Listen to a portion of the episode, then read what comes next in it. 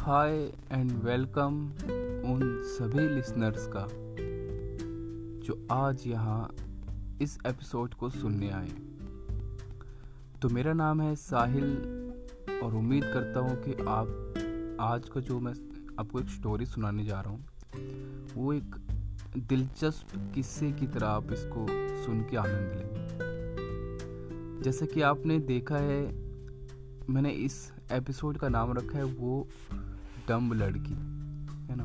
तो एक स्वीटनेस सा आपको एक फील हुआ होगा कि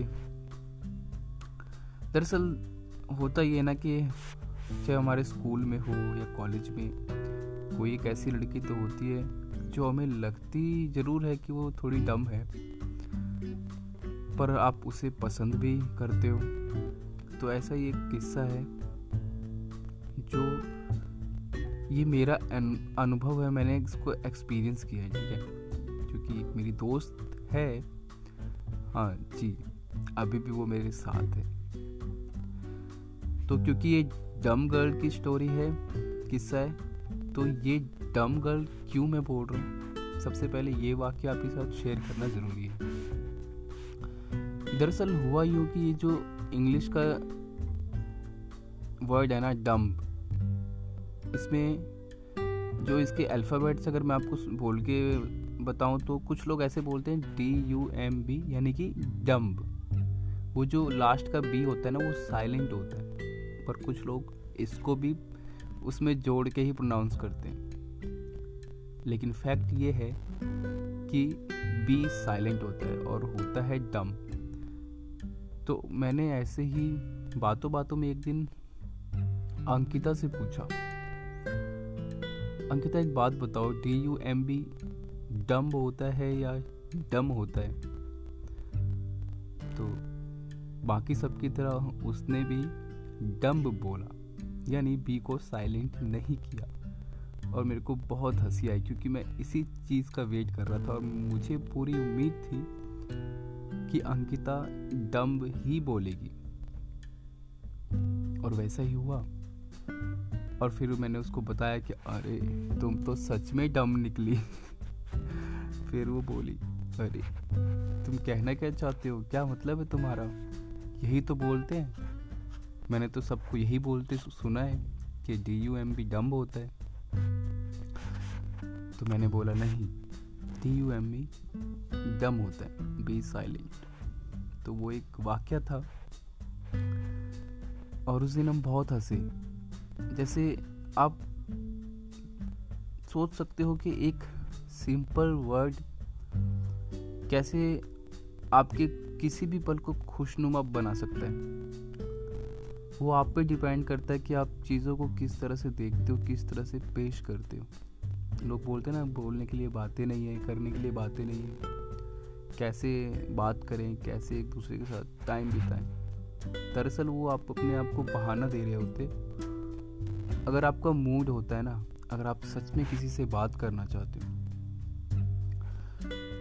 तो आप कुछ भी बोलो ना, उसी चीज़ को, उसी वर्ड को ना फील करके सामने वाले को बोलोगे तो वो भी फील करेगा, क्योंकि उसे इस बात की फीलिंग आ जाएगी कि ये जो सामने वाला बंदा है मुझसे बात करना चाह रहा है,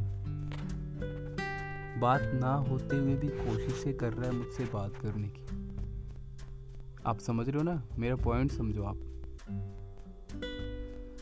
तो तब से लेके अब तक टिल डेट हमारी बात होती है, हम बात करते हैं, और कभी कभी हम उस वाक्य को लेके, उस डम वाली बात को लेके अभी भी हंसते हैं। और कभी कभी फिर से जब हमारे पास कुछ बातें नहीं होती हैं तो फिर से हम इस मुद्दे को उठा देते हैं कि अरे यार तुम्हें याद है उस दिन मैंने तुमसे क्या पूछा था। और कई बार तो मैं उसे इस बात का टॉन्ट भी मारता हूँ, कुछ और बातें चल रही होती है और मैं बीच में ये गुस्सा देता हूँ कि अरे छोड़ो तुम तो डम हो, और वो कई बार उस बात पे रिएक्ट करती है, कई बार स्माइल करती है। मतलब वो एक ऐसा मोमेंट क्रिएट हो गया ना हम दोनों के बीच कि हमेशा रहेगा। मतलब वो एक मेमोरीज बन गई, गोल्डन मेमोरी होती है उस तरह से। तो तो आप भी ट्राई करो कि आपका कोई पार्टनर, कोई गर्लफ्रेंड, बॉयफ्रेंड, दोस्त, स्कूल का दोस्त, कोई रिलेटिव्स या कोई भी क्लोज वन जो आपका खास हो, मोमेंट क्रिएट करो। और मोमेंट यार क्रिएट खुद से किया जाता है, इसकी पढ़ाई नहीं कर सकते आप स्कूल और कॉलेज में, समझ रहे हो। तो बस यार यही है, और अंकिता के साथ बहुत सारी ऐसी किस्से, कहानियाँ, चीज़ें, मोमेंट्स हैं जिनको मैं शेयर करना चाहता हूँ और अपने लिसनर्स को बताना चाहता हूँ कि ज़रूरी नहीं कि आप बहुत ही कूल हो, बहुत ही स्मार्टनेस आपको आती हो तभी आप किसी लड़की को इम्प्रेस कर पाओगे या फिर बात कर पाओगे, ऐसा नहीं है। आप जो भी करो दिल से करो, फील करके करो, और यकीन मानो कि आप जैसे हो, आपको जितना भी आता है सामने वाला आपको एक्सेप्ट करेगा और आपसे इम्प्रेस भी हो जाएगा। तो आप मेरी एडवाइस मान के एक बार ट्राई तो करो यार, और फिर भी कुछ प्रॉब्लम होता है तो नीचे कमेंट करके मेरे को बताओ।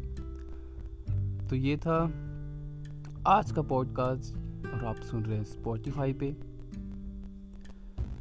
मिलते हैं नेक्स्ट वीडियो में। सॉरी, वो क्या है ना, यूट्यूबर हूँ ना, तो हर बात पे वीडियो आ जाती है। मिलते हैं नेक्स्ट पॉडकास्ट में, बने रहिए हमारे साथ। तो आज का एपिसोड सुनने के लिए आप सभी का तहे दिल से धन्यवाद। बाय।